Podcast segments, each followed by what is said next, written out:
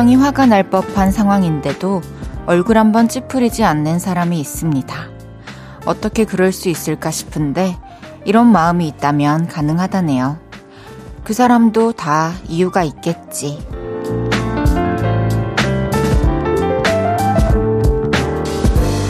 상대방을 나의 기준으로 해석하는 순간 화나고 답답하고 그래서 오해를 하고 충돌이 생긴다고 해요. 한 박자 쉬고 그 다음에 이렇게 묻는 것도 노하우랍니다. 왜 그랬던 거야?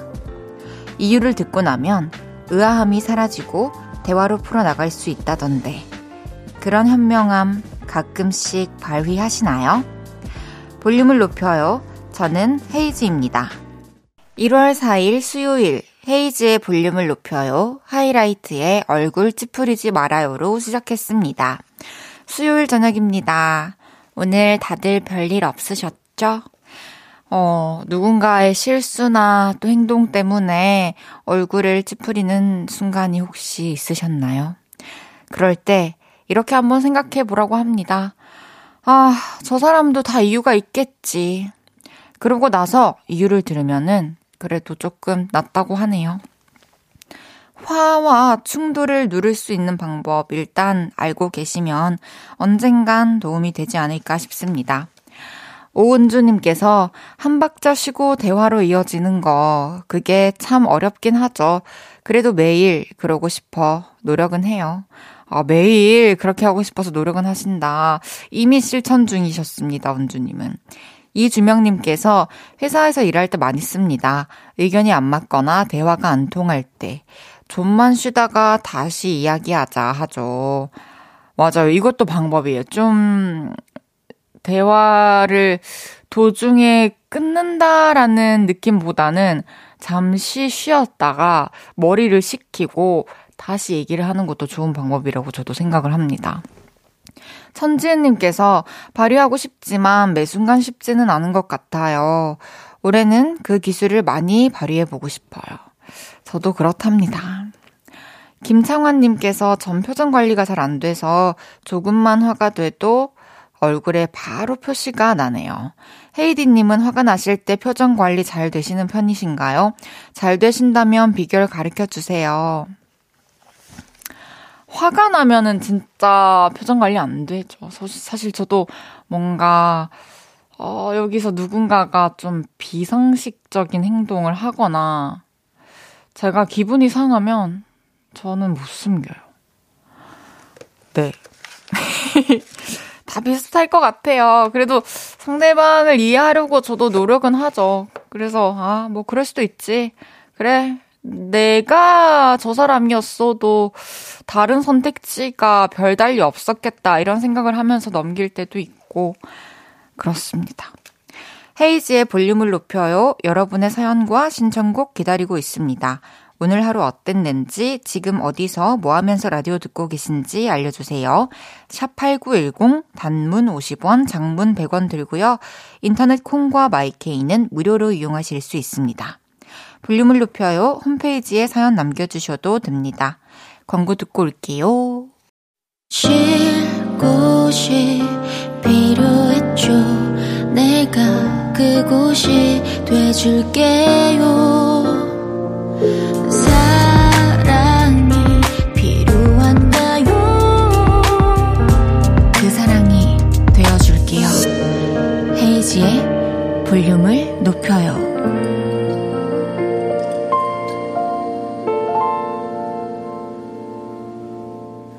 KBS 쿨 FM 헤이즈의 볼륨을 높여요. 함께하고 계십니다. 김수현님께서 전 기분 전환도 할 겸 어제 허리까지 오던 머리카락을 단발로 싹둑 자르고 출근했어요.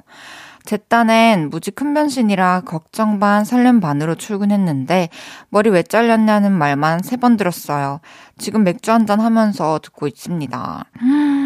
음, 제가, 만약에 제가, 그럴 수도 있지라는, 어, 접근법으로 이 상황에 접근을 해보겠습니다. 제가 이제 수연님의 직장 동료였어요. 근데 이제 어제까지 머리가 허리까지 왔는데 오늘 단발로 자르고 온 거예요. 그래서 단순히 진짜 너무 궁금했을 것 같아요. 아, 뭐 때문에, 아, 뭐그 머리를 잘랐을까? 진짜 궁금하다.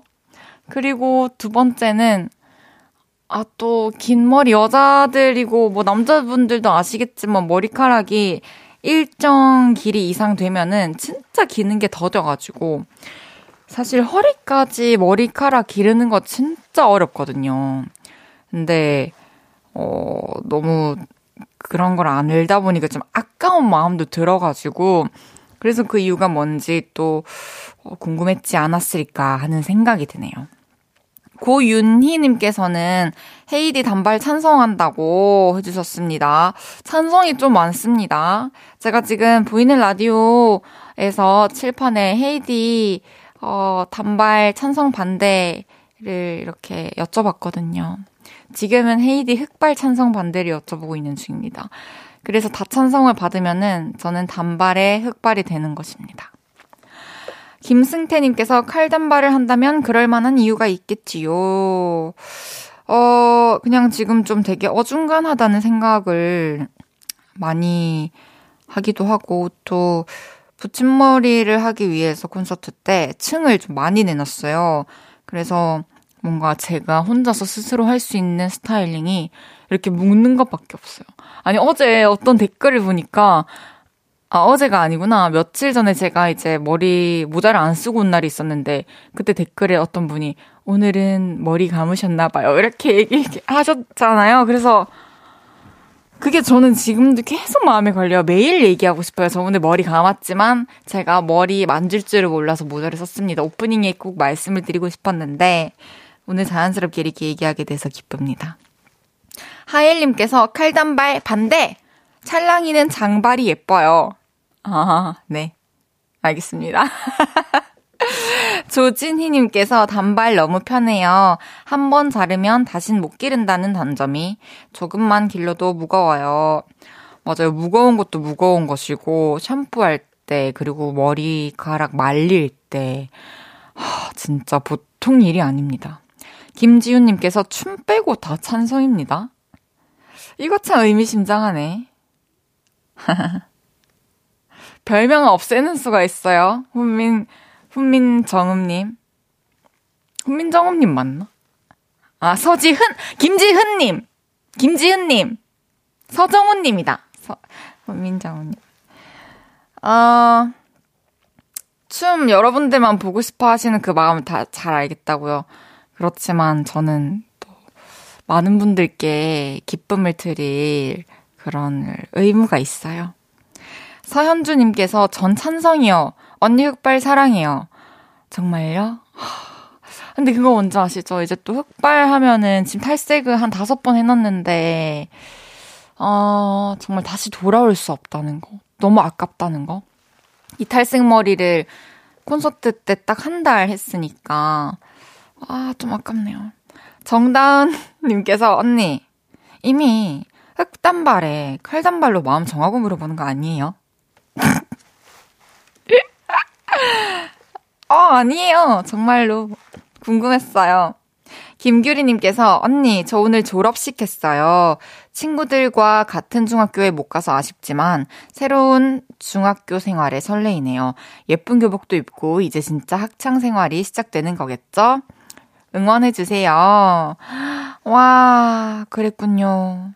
졸업을 했군요. 이제 또, 새로운 중학교에 가서 또 친한 친구들, 초등학교 때는 그렇게 친한 친구들이 또 생길지 몰랐는데 생긴 것처럼 중학교 생활을 하다 보면은 또 평생의 친구들이 생길 거예요.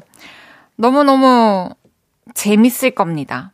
제가 항상 응원하고 있을게요. 매일 이 시간 볼륨에서 모임을 갖습니다. 오늘도 모임의 테마를 알려드릴 건데요. 이건 나다 싶으시면 문자 주세요. 소개해드리고 선물 보내드릴게요. 오늘은, 아, 방심했다 하셨던 분 모여주세요. 방심하고 듣다가 배꼽 빠질 뻔했어요. 아, 방심하다가 감기 걸렸습니다. 이렇게 마음 놓고 있다 혼쭐 나신 분들 문자 주세요. 문자 샵 8910 단문 50원, 장문 100원 들고요. 인터넷 콩과 마이케이는 무료로 이용하실 수 있습니다. 노래 듣고 와서 소개할게요. 어반 자카파의 커피를 마시고.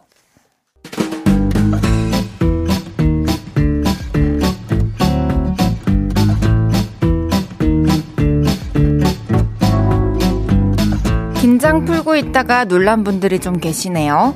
자자, 줄 맞춰서 서주세요. 앞으로 나란히. 오늘은 아, 방심했다 하셨던 분 모여달라고 했는데요.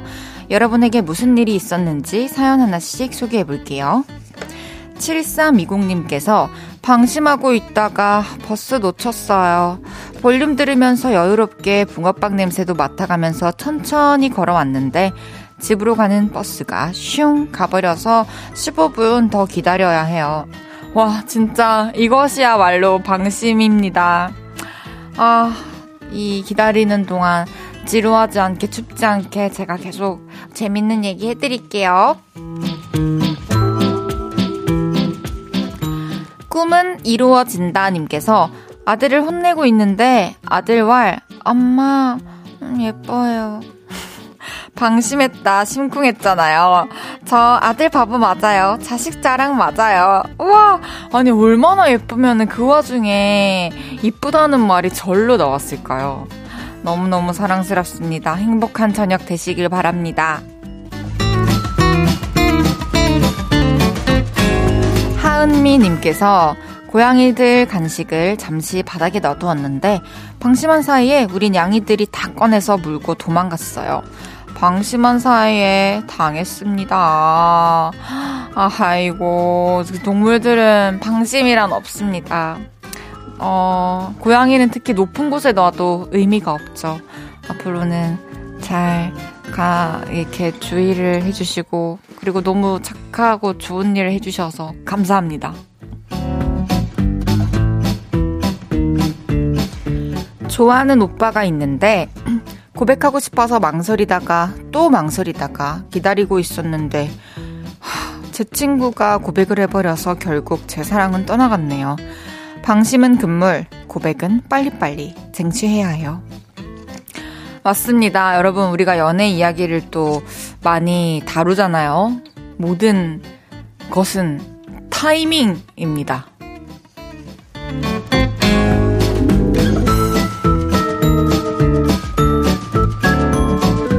소개해드린 모든 분들께 커피 베이글 세트 보내드립니다.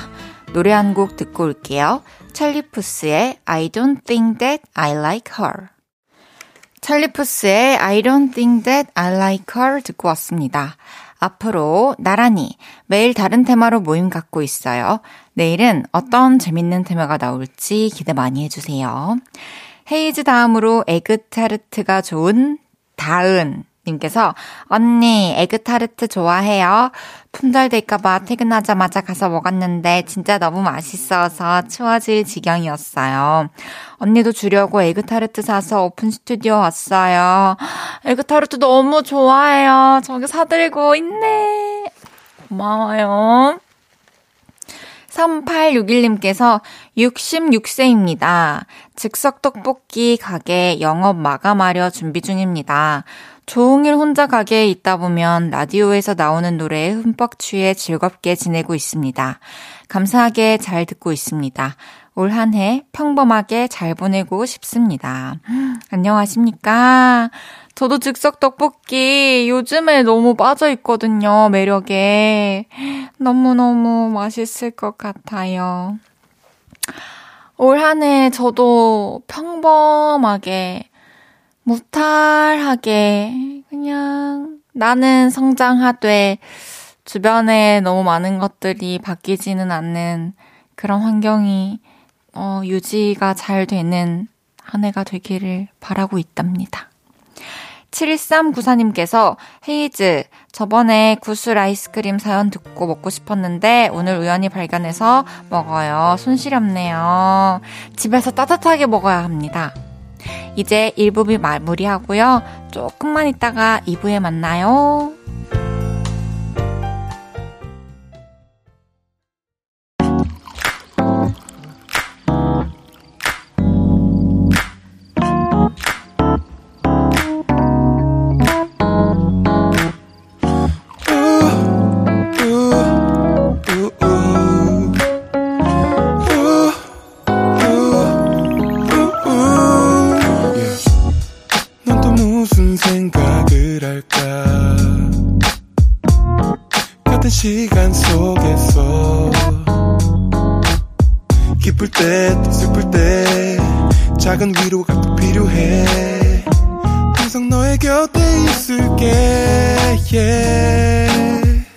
헤이지의 볼륨을 높여요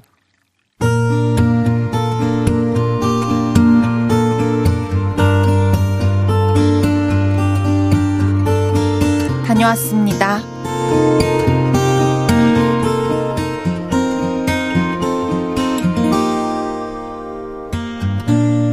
생일이나 크리스마스 같은데 우리 딸은 꼭 선물 미션을 줍니다. 아빠, 핑크색 인형 사주세요. 하면서 엄마 폰으로 구매 링크라도 보내주면 참 좋을 텐데, 아빠, 이렇게 멋지게 뛰면 내 손이 구름빵을 잡을 수 있게 하늘 높이 내 몸을 올려줄 것 같은 기분이 드는 거. 그거 사줘. 이렇게 말해주죠. 그러면 이게 뭔지 제가 알아내서 딸이 원하는 그 아이템, 그 색깔을 딱 대령해야 합니다. 혹시라도 잘못 짚었다 하면 실망하는 얼굴로 조금 아쉬워. 난 이런 색깔을 좋아하지 않는데 나를 조금 더 알아줘. 이러죠. 이럴 때 정말 연애 시절 우리 와이프 같아요. 아빠, 이번엔 시원한 바람이 느껴지게 싱싱 달릴 수 있는 거 사줘.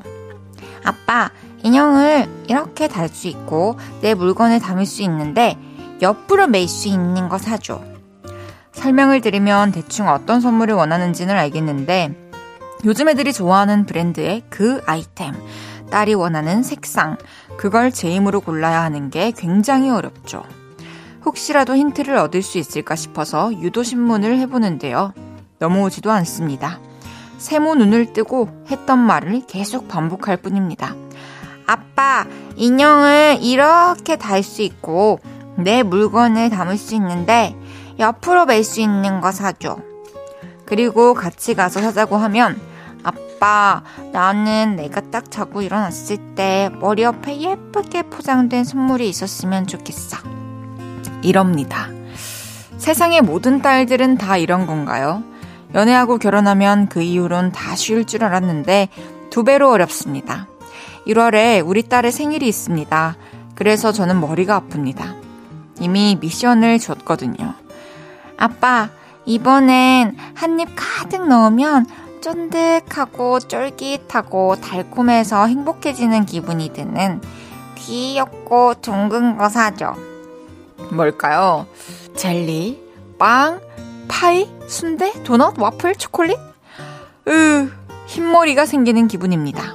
근데 원하는 게 뭔지 딱 맞히고 싶어요. 아빠, 맞았어. 어떻게 알았어? 어렵지 않았어? 아빠, 최고, 최고. 나 아빠 좋아해. 그래야 이 말을 드릴 수 있거든요. 아무튼, 이번 생일도 미션 수행 잘 해보겠습니다.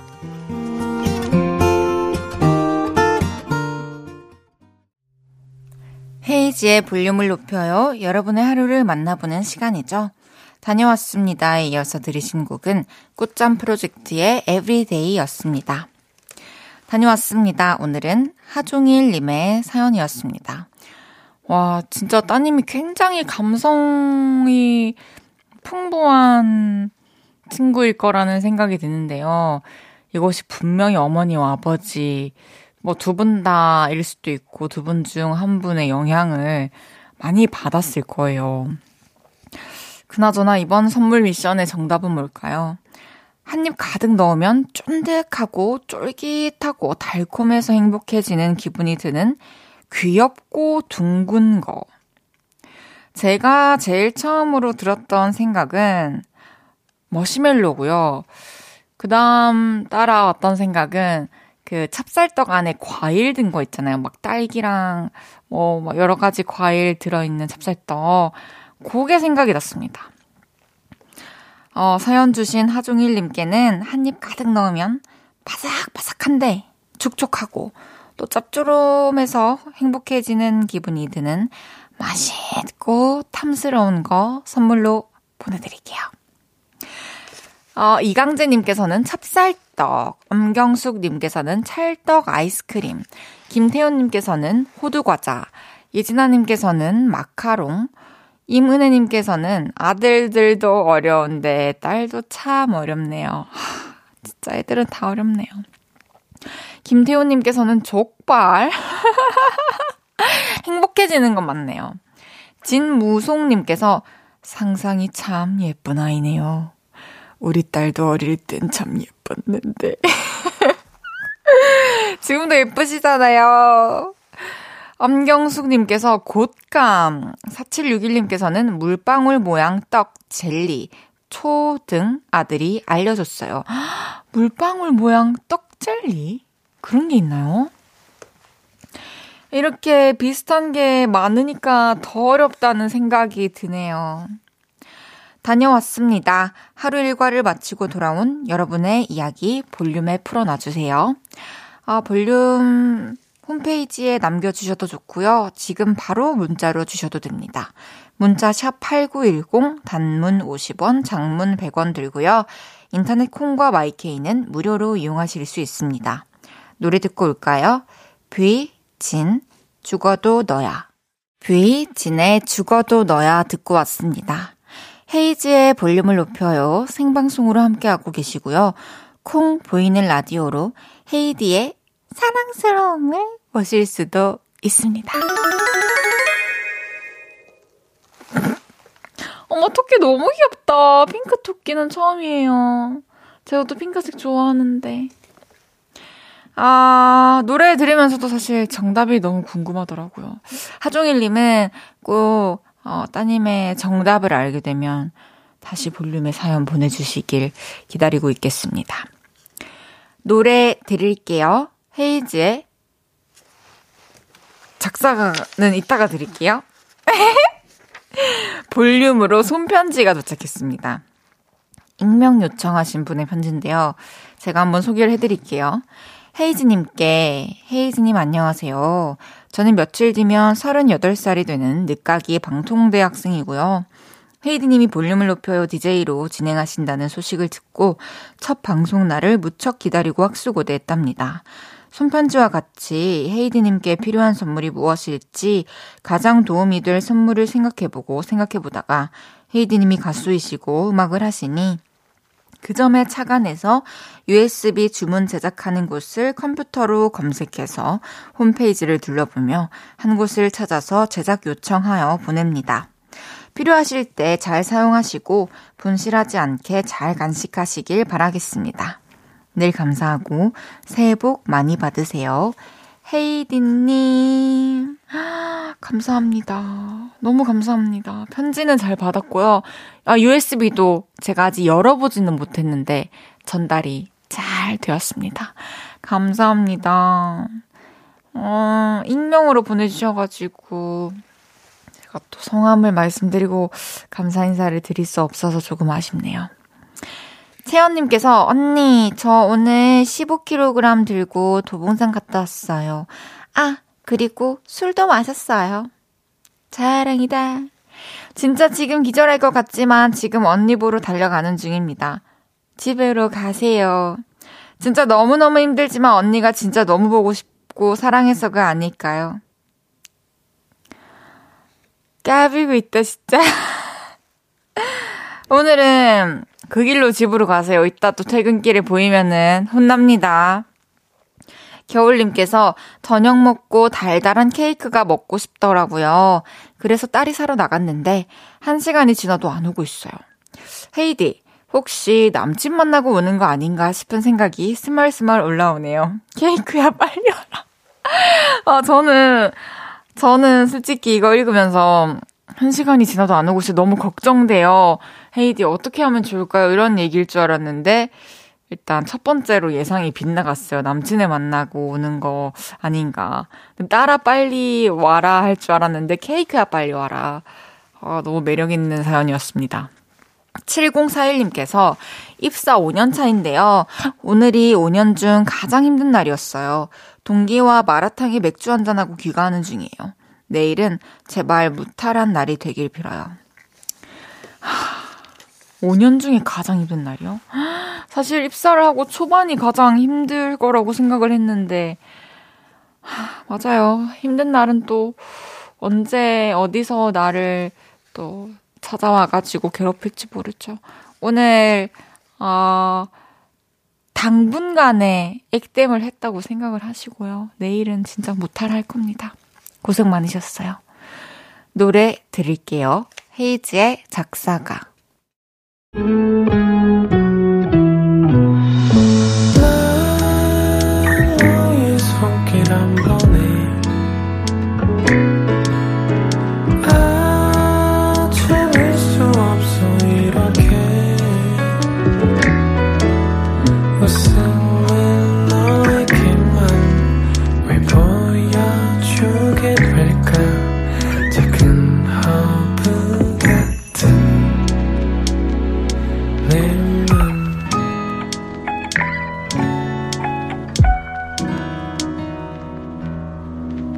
헤이즈의 볼륨을 높여요.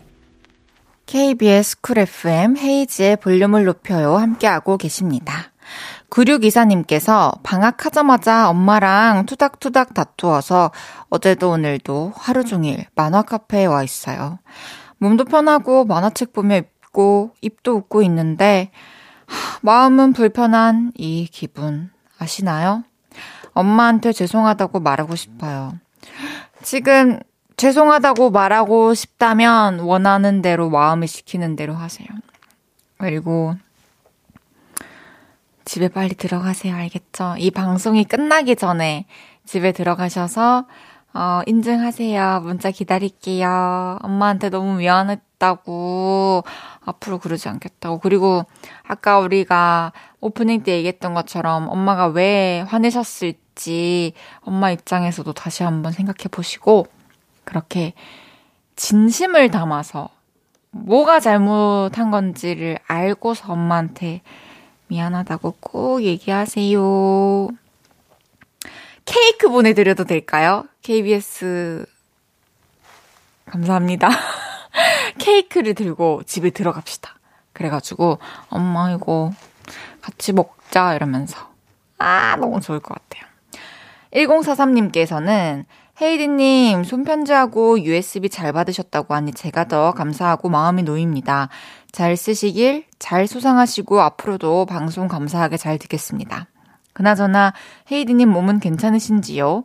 아픈 곳 없이 늘 건강하시길 바랄게요. 새해 복 많이 받으시고 늘 응원하고 사랑합니다, 헤이디님. 아, 네. 또 이 방송을 다행히 듣고 계셨군요. 너무너무 감사드리고요. 몸은 늘 에너지 컨디션 최상입니다. 1043님께는 감사함 담아서 치킨을 보내드리겠습니다. 어, 그거 아세요? 잠시 후 3, 4분은 픽보이 씨와 함께 할 거고요. 9시 땡 하는 순간에는 출석 체크를 한번 해볼까 합니다. 어, 듣고만 있지 마시고 문자를 한번 해주세요. 출첵 미션도 있습니다. 오늘이 1월 4일이기 때문에 네 글자로 아무 말이나 해주시면 됩니다.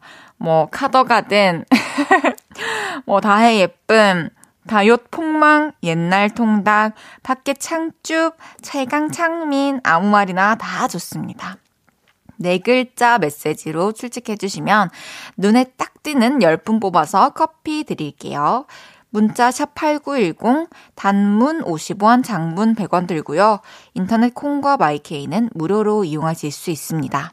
에이티지의 할라지아 듣고 3부에 만나요.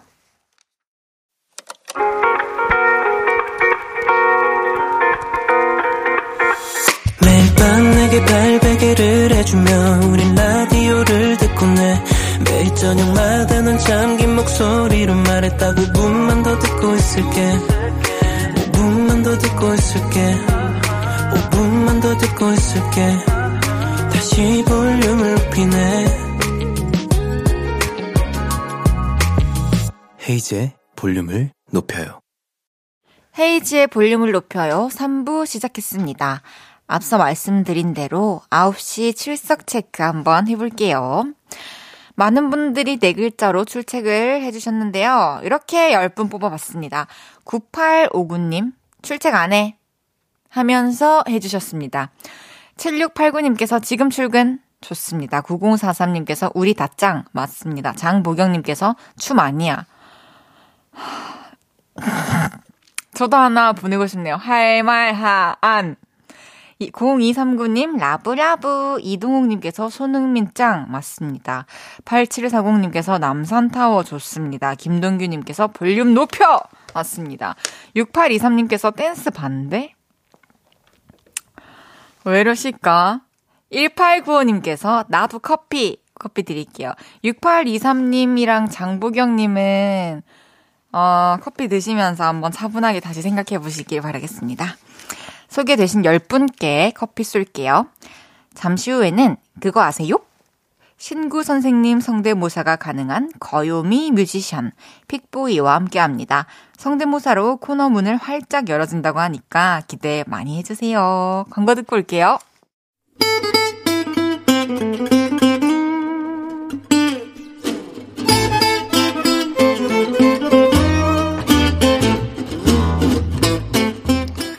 다들 그거 알아. 올해부터는 석가탄신이랑 성탄절도 말이야.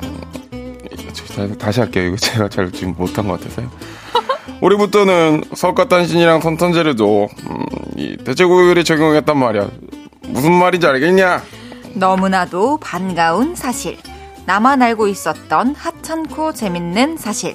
그런 걸 쓱 알려주고 싶을 때 우리는 이렇게 말문을 엽니다. 그거 아세요?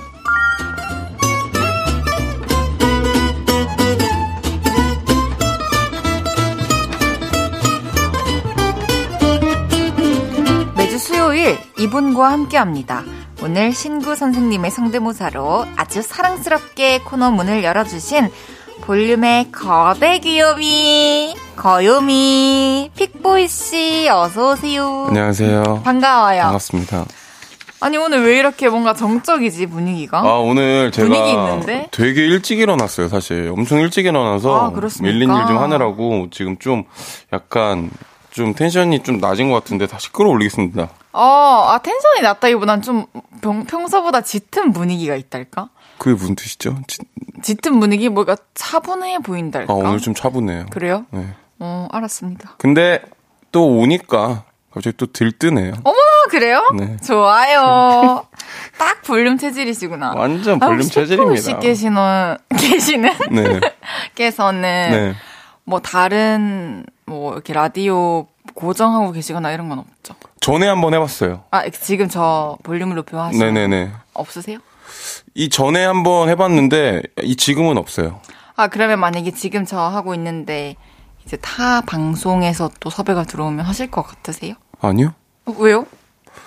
그냥 하나만 하고 싶은데. 아, 그래요? 네, 아 진심으로. 새해 복 많이 받으세요, 여러분들. 여러분 새해 복 많이 받으세요. 어, 새해 첫 처음으로 우리 만나는 거군요. 네, 새해 처음으로 만나는 거죠. 이강재님께서 픽보이다. 감사합니다, 강재님. 이장화님께서 픽보이. 안녕하세요. 안녕하세요, 지성아님. 다들 지금 네 글자로 얘기하고 계세요. 왜, 왜 다들 네 글자? 아, 네 글자로 저희가 또 1월 4일이고 그래서 음, 네 글자로 출첵을 음, 했습니다. 음, 음. 김태훈님께서 니들이 픽두리를 알아 해주셨고요. 장건수님께서 니들이 개맛을 알아 해주세요. 니들이 개맛을 알아. 아 끝을 안 올려야 되구나. 음, 지금 건 좀 잘 됐어요. 아까는 좀 말려가지고 죄송합니다. 아 홍수빈님께서 왜 부끄러워하는지 완전 픽구잖아. 아니, 이게 오자마자 이 성대모사 하는 게 되게 부끄러워요, 여러분들. 그럼 그렇죠. 예. 저한테 전수해주세요. 제가 그럼 좀 덜어드릴게요 나중에. 아니, 다희 씨도 성대모사 할 수 있는 거 몇 개 있잖아요. 아 신구 선배님 하고 싶은데. 음, 아, 이거는 약간 좀- 좀 목소리가 되게 걸걸해야 돼요, 약간 기본적으로. 그렇기 때문에 다희 씨한테. 음. 전 누구를 하면 잘할 것 같은데요? 전 다희 씨 성대모사 중에 그 쌈디 선배님 성대모사 좋아요. 지하철 국사에서 지하철 예, 예, 예. 그 안녕하세요 쌈딘데요. 그거 좋아합니다, 저. 어 사이먼 사이먼 노메닉 사이먼, 사이먼 도메닉. 그게 뭐예요? 신- 뭐 신- 소금 뿌렸어요? 신검생님 버전으로. 아 픽보이 씨가 성대모사로 알려준 사실 음, 올해부터는 석가탄신일과 성탄절에도 대체공휴일이 적용된다고 합니다. 와. 올해 석가탄신일 5월 27일 이날이 토요일이라서 그 다음 주 월요일에 쉴수 있다고 합니다. 5월 27일은 석가탄신일이기도 한데 제 생일입니다. 어 축하드립니다. 아, 벌써요? 이날 이날 뭐 뵐 수가 없네요. 아, 오늘 녹방을 녹음을 해놓겠지만 네. 생일은 미- 당일에 축하해 주는 거라고 하더라고요. 아, 네네네. 그러니까 선물 같은 거. 아, 네. 그래서 이번엔 못 챙겨드릴 것 같아요. 죄송합니다. 뭐가요? 좀 챙겨주세요. 알겠습니다. 네. 아 진짜 좋을 것 같아요. 왜냐면은 금요일 퇴근하고 오면은 토, 일, 월 쉴 수 있잖아요. 아, 맞네. 이게 또 회사 다니시는 분들은 주말이 엄청 황금이잖아요. 또 달콤하니까. 저 너무 소중하죠. 근데 또 월요일은 또 이렇게 또 딱 쉬어주면은 깔끔하죠. 맞습니다. 픽보이 씨는 새해가 되면 이제 좀 1월부터 12월까지 달력을 쭉 훑어보면서 음. 좀 1년을 내다보이는 타입이세요? 아니요? 저도 이러지는 않아요. 저도 막 이렇게 1년을 내다보면서 아, 이때 쉬고 막 휴일이. 언제네 이런 건 하지 않죠. 그런 거는 전혀 학교 다닐 없어요. 땐 했었는데. 저 학교 때도 안 했어요. 네. 우와 쿨하다. 네. 평일과 주말 뭔가 다른 게 없었나요? 더 특별하고 주말이? 저는 아 휴일이? 제 삶은 되게 뭔가 해프닝이 별로 없어요. 항상 하는 거마다 똑같고 그래가지고 어, 저도 그렇긴 하지만 전 그리고 좀 계획적인 스타일이 또 아니라서 음. 좀 그런 게 없던 것 같아요. 아 제 생일을 아세요 혹시? 우리 같이 한번 얘기해 볼까요? 그게 무슨 밖에 말이세요? 밖에 이제 헤이즈 팬분들 안녕하세요. 어떻게든 이 방송이 끝나기 전까지 제 생일을 알아내시면 저 모르게 픽보이 씨한테 제 선물 드릴게요. 언제? 아, 그리고 4906님께서 사연을 주셨는데요. 픽보이 씨가 소개해 주세요. 그리고 참고로 제 생일 알아내시면 제가 향수 사드립니다. 어, 저 좋아하는 향수 요즘 있어요. 알았어요. 네. 그거 원하시는 거 해드릴게요. 일단 사연 읽어주세요. 생방에 차질 네, 없게 알겠습니다. 해주십시오. 어, 그, 그거 아세요? 제가 볼륨 애청자입니다. 그래서 픽보이님께 관심을 갖게 됐는데요. 그러다가 픽보이님 팬카페 이름이 피규어라는 걸 보게 됐어요. 왜 피규어죠? 혹시 피규어처럼 귀여워서 그런 건가요? 알려줘요, 귀요미. 이렇게 보내주셨는데요. 어때요? 어, 근데 사실 어, 피규어, 피규어 너무 예쁘다, 귀엽다. 이게 제가 한번 이걸 한번 받았어요 이름을 처음에 팬, 네. 음. 팬카페 뭐 어떤 걸로 하지 이랬는데 어감이 좋아서 사실 이걸 했지 별 뜻은 없습니다. 네. 음, 근데 피규어라는 이중적 의미가 이, 제 불어 넣어도 좋을 것 같은데요. 그러니까요. 근데 약간 진짜 저희 팬분들 좀 귀여워요. 제 팬분들이 근데 진짜 귀엽긴 해요. 아, 제 팬분들도 되게 귀여워요. 제 팬분들은 귀엽고 웃기기까지 해요. 제 팬들 진짜 웃깁니다. 근데 여기 계신 오늘 팬분들도 너무 귀엽고 이쁘세요. 네. 사랑합니다. 우리 애기들. 감사합니다. 이따 계속 사인 주셔야 돼요. 몇월 며칠인지. 이제 슬슬 코너 시작해 봐야죠. 네. 픽보이 씨 그거 아세요? 코너 소개 부탁드립니다. 네, 여기저기 말하고 싶어서 입이 근질근질한 이야기들, 그거 아세요? 하면서 보내주시면 됩니다. 각종 생활 꿀팁, 남의 험담, 추억담, 나의 TMI, 고민 이야기, 추천하고 싶은 노래나 영화 등등 뭐든지 좋습니다. 문자 샵 8910 단문 50원, 장문 100원 들고요. 인터넷 콩, 마이케이는 무료로 이용하실 수 있습니다. 헤이지의 볼륨을 높여요. 홈페이지에 오셔서 사연 남겨주셔도 됩니다. 자, 그럼 첫 번째 사연부터 소개해 볼게요. 네. 2400님의 사연입니다. 그거 아세요? 많은 학교의 교복 디자인이 곧 바뀔 예정이래요. 교복 중에 체크무늬 디자인이 많잖아요. 근데 체크무늬로 유명한 명품 브랜드에서 상표권 침해라고 소송을 걸었는데 승소를 했대요. 그래서 교복 디자인이 바뀔 거라네요. 근데 그거 아세요? 제가 다녔던 고등학교도 체크 무늬 교복이었어요. 솔직히 너무 예뻐서 아직도 안 버리고 갖고 있습니다. 혹시 아나요? 어, 자기야, 우리 교복 입고 놀이동원 갈래? 지금은 없지만 언젠가 생길지도 모르는 남자친구가 교복 입고 놀러 가자고 할 수도 있잖아요. 아 그리고 사연을 쓰다 갑- 생각난 김에 교복을 꺼내서 입어봤는데요. 안 잠깁니다. 껄껄껄. 자석이 서로 밀어내는 것처럼 여며질 듯 멀어지고 여며질 듯 멀어지네요. 확실히 10대 때보다 살컵이 됐나 봐요. 제가 갖고 있는 이 교복도 이제 곧 추억 속으로 사라지겠죠? 새로운 디자인의 교복은 어떤 모습일지 너무 궁금하네요. 그래서 교복이 바뀌면 제가 다니던 학교 앞에 한번 가보려고요. 교복은 어떻게 바뀌었는지 한번 쓱 보고 제가 좋아하던 떡볶이 집에 가서 떡볶이랑 튀김도 한 접시 먹고 올까 합니다. 근데 그거 아세요? 그 집 떡볶이는 엄청 꾸덕하고 달콤해요. 그리고 튀김은 채소 튀김이 시그니처예요. 히히. 이렇게 보내주셨는데 떡볶이 문장 나오면서부터 제가 침이 나오네요. 괜찮으세요? 네, 괜찮습니다. 떡볶이 좋아하시죠? 떡볶이 너무 좋아합니다.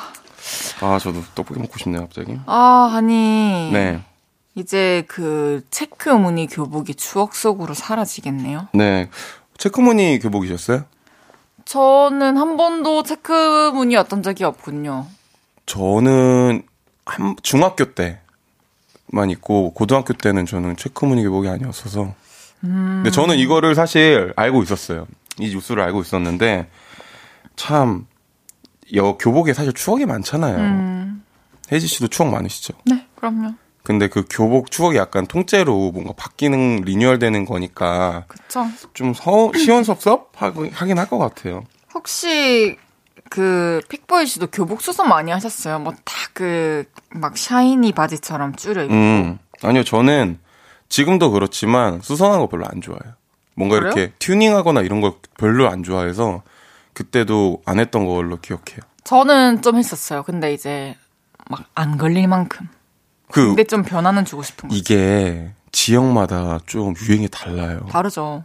어떤 어떤 저는 이제 중학교 때는 이게 치마가 이렇게 요만큼 허리에서부터 요만큼은 이렇게 다 꼬매져 있었고 음. 그 아래로 탁 트여져 있는 그런 치마 아시죠? 아, 인어공주처럼 딱 이렇게 뭐그 정도는 아니고. 네네. 근데 이제 그거를 다 터가지고 음. 이 허리 선부터 시작되는 게 이제 커튼처럼 싹 벌어지게 어. 그 치마가 이렇게 튤립처럼 꽃봉오리처럼 이렇게 퍼지게 네. 하고 치마를 큰걸 사가지고 길게 입는 게 좀 유행을 했었고요. 고등학교 때는 또 그런 류의 아 그런 치마가 아니라 면 그냥 면치마 저 기억이 정확히 안 나네. 그냥 이제 좀 짧게 했죠 무릎 음. 정도로 자르고 저희는 중학교 때 이제 그 좁게 발목을 좁게 하는 게 좀 유행이었어요. 음. 그리고 고등학교 때는 조금 펑퍼짐했던 게 유행이었는데 이게 다 유행이 다르더라고요 지역마다. 그쵸 다르죠. 어 혹시 교복 입던 시절의 사진이 있으신가요? 네, 어 좀 볼륨에 공개해 주시면 안 되나요? 안 돼요. 왜요? 제가 교복 입은 사진을 볼륨에 제가 고등학교 때 사진을 한 번도 막 SNS나 이런 데 올린 적이 제대로 없거든요. 음. 제가 봐도 너무 귀엽긴 한데 약간 진짜 너무 지금이랑 좀 달라요. 어머 다 다르죠 시간이 얼마나 지났는데 근데 제가 인터넷에 뭐 졸업 사진 없으세요? 보, 네, 제가 보기 좀 꼴 보기 싫어 가지고 뭐 어떻게 하지 이거 없지? 제가 다음 때한 보여 보내 드리겠습니다. 야, 그러니까 본인이 까는 게 나아요 그냥. 어차피 여기서, 나중에 다. 여기서 어떻게 깝니까? 아, 여기서 네 방송은. 아, 볼륨을 높여서 다음 주에 제가 네네네 알겠습니다. 제보하겠습니다, 제 거. 마음 편해요. 네, 저도 저, 편- 저도 언프리티 랩스타 할 때 맨날 아, 씨, 이거 졸업사진 한두 명 뜨기 시작하길래 아, 씨, 난 언제까 계속 이러고 있다가 네. 저는 오히려 그 방송이 끝나고 음. 몇년 뒤에 싹 보였습니다. 아, 좋아요. 저 볼륨을 높이면 저는 부를 생각 있습니다. 알겠습니다. 네. 홍수빈님께서 전 고등학교 1년 다니고 유학 갔다 왔는데 추억 있는 교복인데 갔다 왔더니 아빠가 버려버려서 어머. 엉엉 울었던 기억이 있어요. 두 분은 교복 갖고 있나요? 전 있습니다. 전 없어요. 저는 이제 고등학교 교복이 있어요. 저는 고등학교 교 졸업자 졸업할 때 막 밀가루 이런 게 너무 많이 묻어서 버렸어요. 저는 밀가루를 묻은 적이 없어요. 그, 저, 고등학교 때도 예뻤지만, 제 마산 제일여자중학교 나왔는데, 그 중학교, 왜 웃어요? 아니, 저, 아니 얘기해 보세요. 그 하복이 진짜 예뻐요. 약간 푸른색으로 라인이 쫙쫙 돼 있고, 음. 그리고 넥타이도 이렇게 푸른, 푸른색으로 있고, 그, 왜요? 아니 그냥 아 그냥 그 궁금해가지고요. 네, 근데 아, 어, 오빠! 네, 좀 자상한 눈빛으로 계속 저를 쳐다보시네요? 제가 지금 많이 졸려가지고 사실 눈이 좀 풀려. 풀려 있어서 그래요. 알았습니다. 이주명님께서 네, 나 때는 딱 맞게 줄여 입는 게 유행이었는데 학주 쌤한테 들키기 전에 학교 일찍 가야 함. 아, 먼저 압니다. 맞습니다. 맞아요. 학주 쌤이 진짜 무섭긴 했어요. 맞아요. 계속해서 다음 사연 소개해 볼게요. 네. 4975님의 사연입니다. 그거 아세요? 제가 백수 주제에 갖고 싶은 건 많아서 어디 알바할 거 없나 찾고 있는데요. 픽순아, 우리 알바할래? 우리 학원 앞에 대형 오락실이 생겼는데 그 앞에서 인형 탈 쓰고 전단지 나눠주는 거래. 아, 그거 힘들지 않을까? 날도 추운데. 인형 탈 쓰면 하나도 안 춥대. 하자, 하자. 친구 덕에 단기 알바를 하게 됐죠. 근데요, 막상 가보니 제 몸보다 3배 큰 정도의, 3배 정도 큰 인형 탈을 쓰고, 뉴진스의 하이보이를 추면서 전단지를 나눠줘야 하는 극한 알바였습니다. 탈 안에서 따, 땀이 줄줄 흐를 정도로 엄청 더운데, 가만히 서 있으면 바람이 술술 들어와서 춥더라고요. 그래서 안 추우려고 계속 하이보이를 쳤어요. 결국 이틀 만에 탈진하고 접었습니다. 안 되겠다. 아, 우리 술집 알바하자. 아, 그것도 힘들잖아. 싫어. 좀 힘들 수 있는데 술집에서 알바하면 남친 생기기 딱 좋대. 진짜? 왜? 알바생들끼리 금방 친해지고 알바 끝나면 다 같이 술 마시면서 썸 타고 그런데. 그래서 알바를 또 시작했죠. 근데요, 썸은 개뿔. 아우 취한다 신나버려 알바 알바 아, 술 주라 나 술 주라 매일같이 진상 손님 대하는 건 기본이고요. 아 누가 화장실 문 걸어 잠그고 자나 봐요 빨리 문 좀 따주세요 그러면 열쇠 들고 가서 문 따고 손님 깨우고 울고 불며 달래며 달래고 웩웩거리면 등 쳐주고 이런 일이 하루에도 몇 번씩 있습니다. 힘들어도 너무 힘들어요. 친구는 분명 알바 끝나면 술 한잔 하면서 썸 탄대 이 말로 저를 꼬셨었는데 썸이 뭔가요? 추노의 몰골로 첫차 타고 퇴근하기 바쁘고요. 그걸로 집에 들어가면 엄마가 웬 각설이가 기어들어오냐고 비웃으십니다. 이 알바 저랑 안 맞는 것 같습니다. 아무래도 다른 알바를 알아봐야 할 것 같아요. 어디 덜 힘들고 시급 짭짤한 꿀알바 없나요? 여러분들은 그런 알바를 혹시 아시나요? 아, 참 공감이 됩니다. 이게 아. 진짜 꿀알바였어요 하시는 거 있으면 추천해 주시고요. 또, 이 알바는 진짜 힘들었어요 하셨던 경험이 있다면 또 그런 썰도 환영합니다. 음, 샵8910 단문 50원, 장문 100원 들고요. 인터넷 콩과 마이케이는 무료로 이용하실 수 있습니다. 음. 소개되신 분들께 핫초코 한 잔씩 쏠게요. 지난주에 픽보이 씨가 네, 카페 알바 면접서를 또 들려주셨잖아요. 그렇죠. 알바를 좀 많이 해보셨나요? 저 알바 좀 많이 해봤어요. 많은 종류. 네, 많은 종류 많이 해봤어요. 어떤 종류 해보셨어요? 일단 뭐 호프집도 말씀해 주신 것처럼 호프집도 해보고 뭐 별거 다 해봤어요. 뭐 근데 제가 오토바이를 무서워해요. 네. 그래서 이렇게 뭔가 라이더 일은 못 해보고요.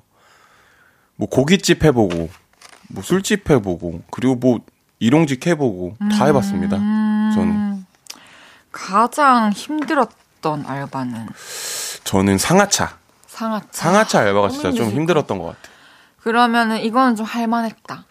할만했다. 할만했던 알바는 제가 일식 요리를 되게 좋아해요. 일식을. 근데 그 시푸드 뷔페에서 알바를 했던 기억이 있어요. 어. 근데 제가 그때 할만한 이유가 초밥 코너였는데 초밥을 먹을 수 있어서 아, 초밥을 쥐는 건가요? 네 초밥을 이렇게? 만드는 건데 네. 근데 이게 이게 또 생각해 보니까 오, 이거 이거 딱 살아 있네. 네, 또 해프닝이 있어요. 서준이도 여기 한번 면접을 본 거예요. 근데 저는 사실 홀을 하고 싶었거든요. 토를요? 홀. 아, 토를 아, 왜 홀. 합니까? 요리를 하다가. 홀을 하고 싶었는데, 전 주방에서만 시키는 거예요, 일을. 그래가지고, 어, 왜 난 주방에서만 시키지? 홀은 좀, 음. 홀도 고충이 있겠지만 좀 편할 수도 있잖아요. 근데 그 친구는 면접을 보자마자 바로, 바로 홀로 가더라고요. 진짜요? 그래서. 기분이 좀 안 좋았었어요. 아무튼 근데 제가 왜 좋아했냐면 그때 스시를 마음껏 먹을 수 있었습니다. 근데 그래요? 그러다 한번 걸려서 손님이 complain 들어왔었어요. 손님한테? 네, 손님한테 만들어주고 손 하나 더 만들어서 몰래 먹고 그랬거든요. 그 자리에서? 네, 아니 그 자리는 아니고 갑자기 바로 두더지처럼 밑으로 들어간 다음에 하나 먹고 그랬죠. 저는 아르바이트 하면서 이제 힘든 것도 다 떠나서 좀 따뜻했던 기억으로 남아 있는 게 이제 모든 게 좋았던 사장님, 사모님, 그리고 사장님, 사모님의 딸, 아들, 그리고 뭐, 거기 손님 분들, 그- 그 분위기, 가게 분위기 모든 것들이 따뜻하게 음. 남아있는 그 기억이, 그리고 제가 굉장히 또 꿈을 향해 달려가는 음, 음, 음, 음. 또 돌아보면 굉장히 드라마 같은 장면 속에 있었는데 이제 빵집 알고 있어요. 어, 냄새도 너무 좋고 아 그 예전에 이 관찰 예능에서 한번 아 맞아요 거기 나왔던 근데 빵집. 저 그때 그땐 제가 혜지 씨를 몰랐을 텐데 뭔 생각을 했냐면 사실 여기 계신 분들이 모두들 이제 아르바이트를 해보겠, 해보셨겠지만 네. 그런 관계 만들기 진짜 쉽지 않거든요, 사실. 쉽지 않죠. 쉽지 않았는데 저도 참 감사하게 생각하고 있어요. 저는 그런 관계가 없거든요. 제가 진짜 운 좋게 좋은 사장님들을 만났어요. 그러니까 다들 연락하고 오시네요. 이거 복이에요, 복. 복이죠, 인복. 완전 인복이죠. 근데 픽보이 씨 그 주변에 헤이즈 있잖아요. 네. 복이잖아요. 완전 복이죠. 복덩어리죠, 복덩어리. 6, 6709님께서 호프집에서 썸탈 기회 많았나요? 저는 호프집에서 알바할 때 기억이 나는 게 제가 맥주를 이 맥주 따르는 기계 있잖아요. 네네네. 제가 맥주를 안 마시다 보니까 그거를 음. 기울여서 안 따르고 그냥 따라가지고 막 거품이 반 있어가지고 손님한테 혼났던 기억이 나고 그때 힘들지. 이제 서바이벌 프로그램이 엄청 유행할 때였어요. 이 노래하는 서바이벌 음, 프로그램 있잖아요. 네. 뭐뭐뭐 K 이거. 아, 네네네. 그때 이제 서인국 씨가 우승을 했을 때 저는 이제 설거지를 하면서 보고 있었거든요. 음. 그때 생각을 했던 게, 어, 나도 나중에 TV 나갈 수 있을까? 이런 생각을 하면서. 일을 했던 기억이 나요. 대박. 아무튼 그런 기억이 TV도. 나가고 라디오도 나왔네요. 그러게요. 대단하십니다. 그거 아세요? 뭐요? 이제 노래 들어야 돼요. 어, 한, 찬, 픽보이, 찬스 듣고 와서 여러분의 문자 소개해 볼게요.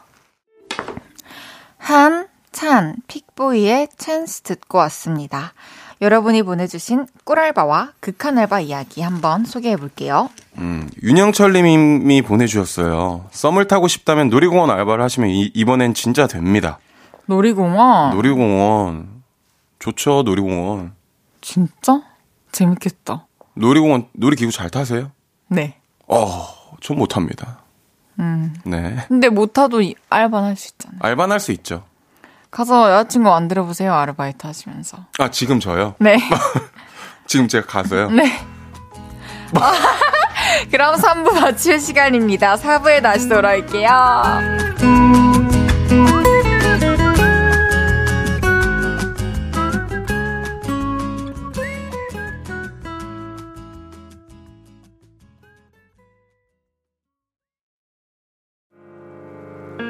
저녁 8시가 되면 헤이즈 볼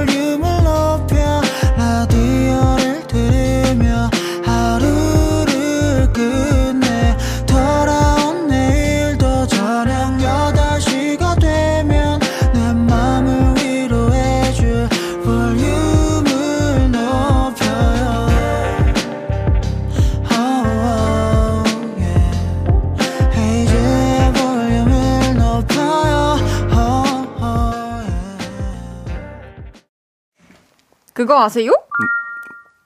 헤이지의 볼륨을 높여요. 4부 시작했고요. 픽보이 씨와 함께하고 있습니다. 실시간 문자 더 소개해 드릴게요. 이문혜님께서 편의점 알바가 그나마 괜찮았어요. 공부하면서 알바하고 있으면 대리기사님들이 기다리시면서 학생이 고생한다고 간식도 사주고 하셨어요. 우와, 너무 마음 따뜻하지 않아요? 이런 거 보면은. 맞아요. 너무너무, 너무 따뜻해요. 그리고 홍수빈 님이 보내주셨는데요. 요즘은 영화관 알바가 그렇게 남녀가 눈 맞기 좋은 알바래요. 참고하세요. 난, 난 여행 갈래. 난 밖에 저는 추워. 영화관 알바는 저도 얘기를 들었어요. 저 어릴 때. 진짜요? 미소지기.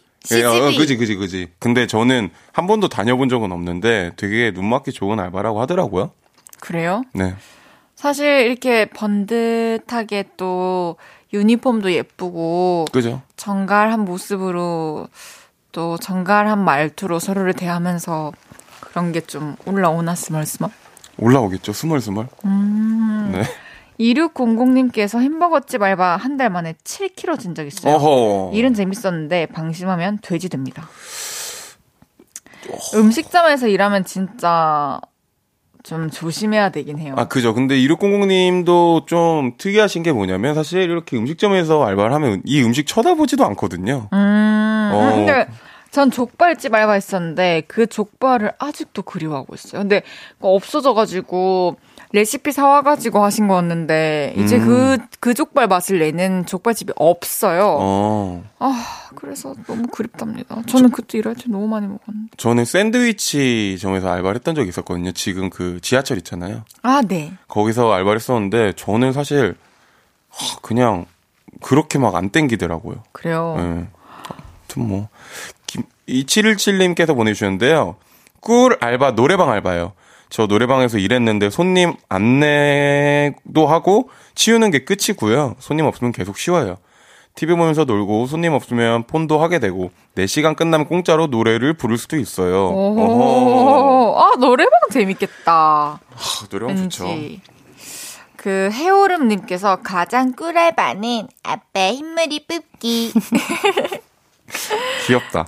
김용민님께서 삼겹살집 알바 철판 옮기다 발등 찧어서 반 기부스 했어요. 고깃집 알바 힘들어요. 맞아요. 어머나, 어머나 얼마나 아팠을까. 진짜 조심하셔야 됩니다. 이 고깃집에서 알바하신 분들. 그러니까 고깃집은 사실 저는 안 해봤는데 이게 왜 힘들 것 같냐면 일단 바쁘기도 하고 아, 맞아요. 그리고 좁은데 또 너무 위험한 불이 또 있기도 하고 그죠. 이게 거의 혼자는 하지 않고 불팀이랑 좀 나누는데 이 철판을 옮기는 것도 무거운데 이걸 나중에 설거지 할 때 이게 진짜 손이 많이 가요. 그러니까요. 하이엘님께서 카페 알바하면서 음료도 맘대로 만들어 마실 수 있고 무엇보다 손님하고 연애도 할. 수 있어요. 이야, 또 반전의 반전의 반전의 매력을 가지고 있는 하이엘님. 오, 와, 손님하고 연애 너무 로맨틱하다. 약간 로맨틱하다 이거 진짜로. 저는 이런 적, 저는 아르바이트 하면서 연인을 만난 적은 단 한 번도 저도 없습니다. 단한 번도 없어요. 네. 아르바이트를 하면서 그 이유가 뭔지, 뭐예요? 저는 이성이 없었어요 별로. 아, 알바하는 알바를 곳이. 하는 곳 자체가. 그리고 사실 그 아까 얘기했던 것 중에 호프집 알바는 이성이 한 명 있었거든요. 제 아, 기억에. 예, 네. 그리고 그 샌드위치 점에는 좀 별로였어요. 저한테. 아, 저한테. 네. 그쵸. 내, 내한테 안 맞을 수 있지. 네. 알겠습니다. 다음 사연 소개해 볼게요. 네. 1196님의 사연입니다. 그거 아세요? 오, 저는 픽보이님만큼 키가 큽니다. 체구는 더 커요. 얼굴은 좀 물상인데다가 일찌감치 미간에는 세로로 주름도 잡혔습니다. 세로로 잡히셨어요. 네, 좀 무섭게 생겼습니다. 혹시 퍼그라는 강아지 알아? 그 얼굴에 주름도 많고 웃어도 좀 안타깝게 생긴 강아지 있는데 너 퍼그 닮았다. 그래서 고등학교 때부터 별명도 퍼그입니다. 웃고 있어도 넌 왜 인상을 쓰고 있냐? 이런 소리를 꼭 듣는 저. 그래도 학교 다닐 땐 교복이 인상을 커버해준 덕에 길에서 사람들이 말도 걸어줬는데요. 졸업 후에는 사람들이 말도 잘 안 걸고 왠지 저를 피해 다니는 느낌이 들었습니다. 밤늦게 집에 들어가게 되면 제 앞에 가시던 여성분들은 꼭 발걸음을 재촉하셨어요. 뛰시는 분들도 종종 있었죠. 그래서 아파트 엘리베이터를 탈 때는 일부러 놓치고 혼자 타기도 합니다. 아, 근데 그거 아세요? 최근에 이런 고민이 좀 해결됐습니다. 어느 날 갑자기 딸기 우유가 땡겨서 딸기 우유에 빨대를 꽂고 쪽쪽 빨아먹었는데요. 야, 너 되게 순해 보인다. 이제 그냥 딸기 우유를 액세서리처럼 들고 다녀. 사람이 한결 좋아 보인다. 친구가 이러더라고요. 그때는 친구한테 아 뭐래 이러고 넘겼는데요. 진짜로 딸기 우유를 들고 다니니까 길에서는 이제 사람들이 저한테 길도 물어봐요. 예전엔 절대로 있을 수 없는 일이거든요. 근데 그거 아세요? 초코 우유, 바나나 우유는 안 돼요. 무조건 핑크색 딸기 우유. 그리고 카페에 가도 알바생들이 저를 좀 경계하는 기분이 들었는데요. 딸기 요거트 스무디 주세요 하면 한결 편안한 눈동자로 저를 바라봐요. 딸기는 사랑이지. 기분 탓일 수도 있지만 저는 느껴져요. 아, 그리고 혹시 제 사연이 소개된다면 선물로 딸기우유 줄수 있나요? 어, 이분 저희한테까지 기염 받으시려고 그러니까요. 하시네요. 보내드릴게요. 어, 제가 특별히 딸기 우유, 딸기 요거트 스무디, 딸기 마카롱 등등 행운의 7, 딸기 7종 세트를 보내드리겠습니다. 딸기 다 보내드릴 거예요. 음, 딸기 우유의 효과, 그쵸. 저도 뭔가 특히나 엄마가 딸기 우유 먹고 계시거나 아빠가 딸기 우유 먹고 계시면 너무 귀엽지 않아요? 그죠. 너무 귀엽죠. 맞아요. 바나나나 초코는 좀 약해요. 딸기는 좀 색감도 좀 한몫하는 것 아, 같기도 하고. 핑크색 맞아요. 어 이렇게 사실 뭐랄까 인상 그리고 외모 네. 가지고 또 첫인상에 오해를 부- 받으시는 분들이 생각보다 많을 것 같긴 해요. 맞아요. 그쵸? 이게 사실 어쩔 수 없지만 첫인상 때문에 이렇게 뭔가 이런 고충을 겪고 계시면 좀 네. 저는 이 딸기우유라도 좋으니까 이렇게 네. 뭔가 해결하는 방법 찾는 걸 진짜 좋은 것뭐 같아요. 사탕도 괜찮고 콘 아이스크림도 괜찮고. 그럼요. 근데 인상 또 너무 안 좋으면 사탕 물면 또 담배인 줄 알아요. 어머나 맞다. 이거 진짜 어려운 거 되게 많습니다. 어, 생김새 때문에 사연자분은 퍼그라는 별명이 있으셨다고 했는데 네. 픽보이 씨는 뭔가 생김새로 인한 별명이 있으셨나요? 저는 별명이 없어요. 저는 진짜 별명이 한 번도 없었어요. 지금까지 살면서. 너무 신기해요. 이름이랑 관련해서도 네. 성환이 아예 없었어요. 그래서 혹시 사연 보내주실 때 제 별명 좀 지어주시면 감사하겠습니다. 저는 별명 뭘것 같아요? 요즘에 그냥 되게 매일매일 듣는 별명. 글쎄요. 다해. 헤이즈. 뭐 이름이랑 꼭 관련 있는 건 아니고 글쎄요. 그냥 저를 보면 이것들이 떠오르는 것 같아요. 떡볶이? 제가. 아니요. 그냥 그냥 요정, 천사, 인형 음. 이런 얘기를 굉장히 많이 해주셔가지고 음. 춤신춤왕 아, 아, 근데 진짜 요정 같으세요. 감사합니다. 아 오늘 피- 별명 생기셨잖아요. 뭐요? 픽구 픽구가 뭐죠? 시- 김구 이거, 이거 다 픽, 김구 선생님. 그러니까 약간, 저희가 어릴 때 이런 걸로 자주 장난치잖아요. 은어긴 하지만. 픽구냐, 너? 약간. 선생님. 예, 아니에요? 아, 아, 신구 선생님이랑. 아, 아 방금 저는 또저저 놀, 방금 김구 선생님이라고요. 또, 아, 저또 놀리는 줄 알았잖아요. 죄송합니다. 어, 계속해서 다음 사연 소개해 볼게요. 네, 손정훈님의 사연입니다. 그거 아세요? 제가 이번 가을에 연애를 했습니다. 고향이 부산인 친구였죠. 오빠야, 네 남산 가봤나? 남산? 생각해보니까 서울 살면서 한 번을 안 가봤네. 남산 가고 싶어? 내 억수로 가고 싶다. 사랑의 자물쇠. 그거 해보고 싶다. 그래서 사귄 지 보름 됐을 때 남산에 가게 됐고요. 사랑의 자물쇠를 걸었습니다. 오빠야, 저기 걸자. 저기 걸면 유니크하다. 사람들 손에 잘 닿진 않지만 눈에 확 띌 것 같은 그런 위치에 성한 아트 다에 딱 걸어뒀죠. 근데 그거 아세요? 가을에 시작한 연애가 가을이 끝나기도 전에 끝나버렸습니다. 근데 그거 아세요? 저 새 여친이 생겼습니다.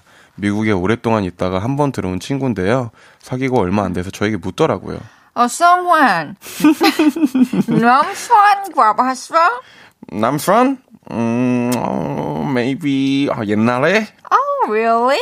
우리 그럼 남산 갈 거야? 너아 어릴 때 미국 갔어. 남산 한 번도 안 가봤어. 사랑의 자물쇠 그거 골줘아. 아, 아차 싶더라고요. 혹시라도, 아주 혹시라도 성환아트 다에 그걸 볼까 봐요. 그래서 여자친구와 가기 전에 먼저 남산에 가서 자물쇠를 뜯어와야겠다 생각했죠. 그리고 여동생에게 부탁을 했습니다. 야, 나랑 남산 갈래? 내가? 너랑? 아, 더러워. 아니, 아니, 아니, 아니. 아, 자물쇠를 하나 떼와야 되는데 열쇠가 없거든. 넌 손이 아주 야무지잖아. 오핀 같은 걸로 좀 따주면 안 되나? 별걸 다 시키네. 10만원?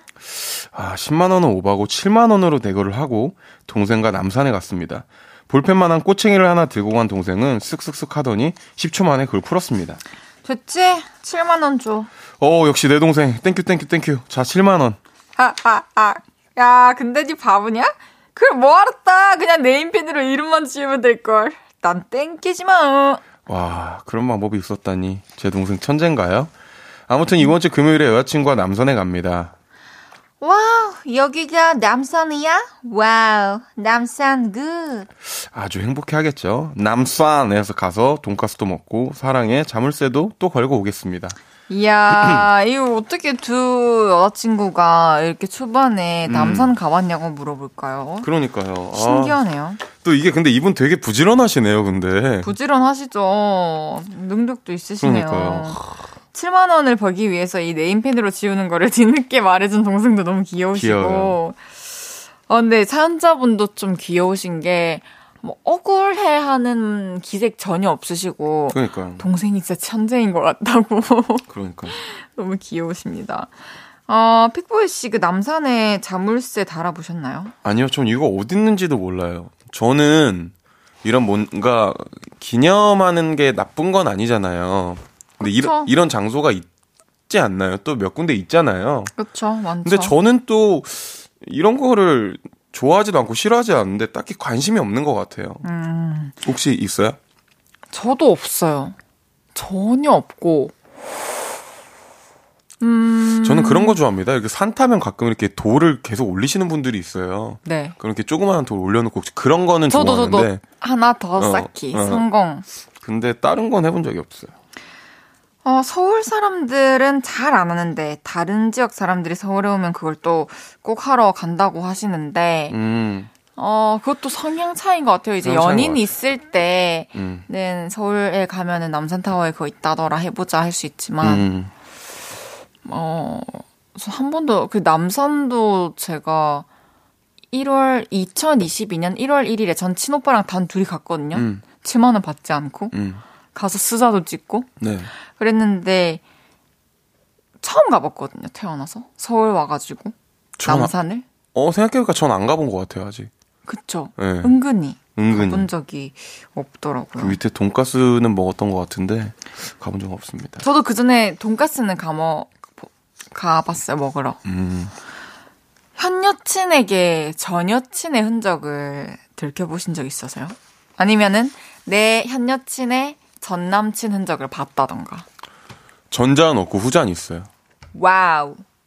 제가 근데 되게 쿨하지 못해서 마음에 계속 걸리더라고요, 이게. 네. 네. 아무튼 그랬던 적은 있습니다. 그래서 어떻게 했는데요? 이게 근데 약간 좀 뭔가 티를 내기도 좀 그렇잖아요. 그럼 넘어간 거지 뭐. 아, 근데 티를 조금씩 냈던 것 같긴 해요. 기분 나쁜 티를. 근데 막 이렇게 얘기하진 않고 단도직입적으로. 그러다 얘기했던 것 같아요. 뭐야? 이거, 얘, 얘긴 하긴 했네. 이거, 이거 좀 지우면 안 되나? 약간, 약간 이런 식으로. 아 사진 있었구나. 아, 그런 게 있었던 것 같아요. 뭔가. 저는 조금 좋게 말 안 나갈 것 같아. 이거 뭐 이거 왜 놔둔 거야? 아, 이거 그냥, 아, 이거 별거 아니야. 별거 아닌데 왜 가지고 있는 거야 아, 소중하게? 내가 깜빡하고 못 버린 거야. 진짜로. 알겠어. 죄송합니다. 노래 듣고 올게요. 빅스의 Gonna Be Alright. 안녕하세요. 아, 네, 안녕하세요. 반갑습니다. 네, 반갑습니다. 아, 노래 듣고 왔고요. 네. 문자 몇 가지 더 소개해 드릴게요. 네. 소정님께서 그거 아세요? 수요일 오픈은 처음 왔는데 픽부이님 키도 크시고 커다란 병아리 같아요. 감사합니다. 아 그러네요. 이렇게 오픈 스튜디오에 자주 오시는 분들도 요일에 따라서 아직까지 픽부이님을 한 번도 못 본 분들이 계시겠군요. 아, 지금 소정님이 그럼 밖에 계시나요? 계시죠? 어머나 소정님 안녕하세요. 얘기 얘기 좀 해주세요. 네, 바- 감사해요. 귀여워 귀여워.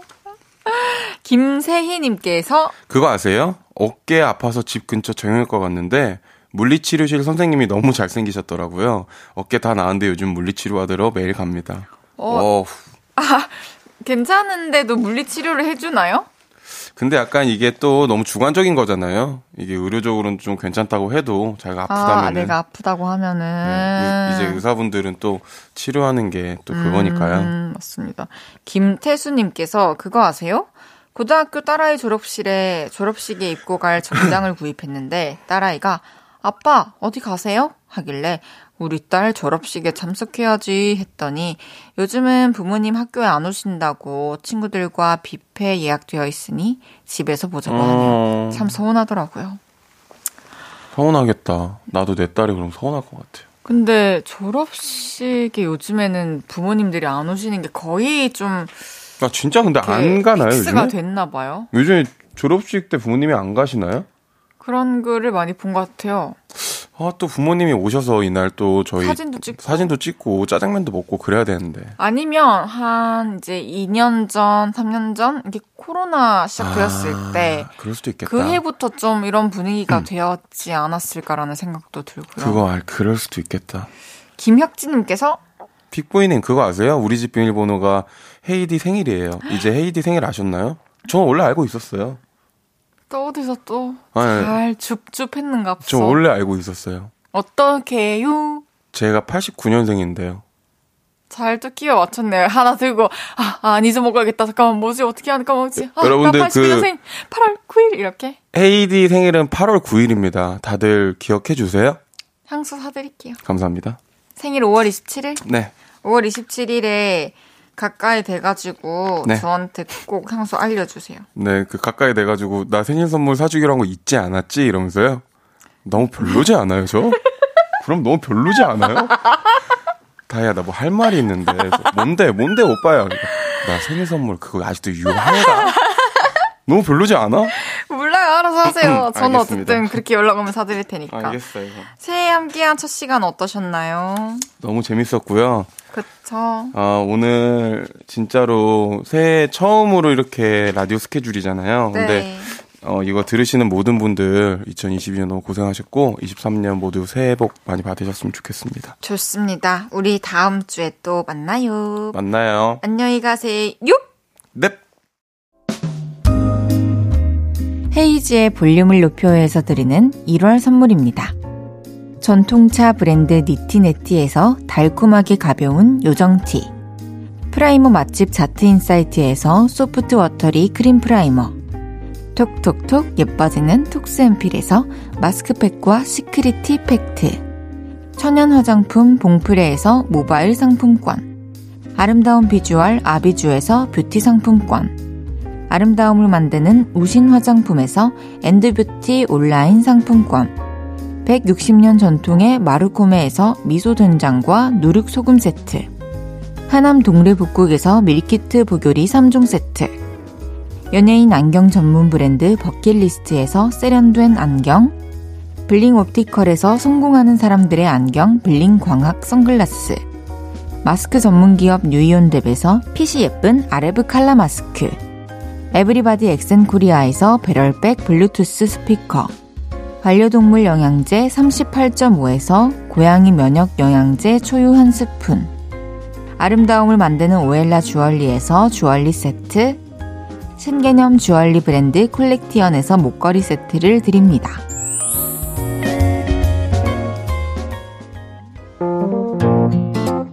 여러분 잊지 마세요. 8시엔 헤이즈의 볼륨을 높여요. 그리고 10시엔 B2B의 키스터 라디오. 이 볼륨 그대로 람디와 함께해요.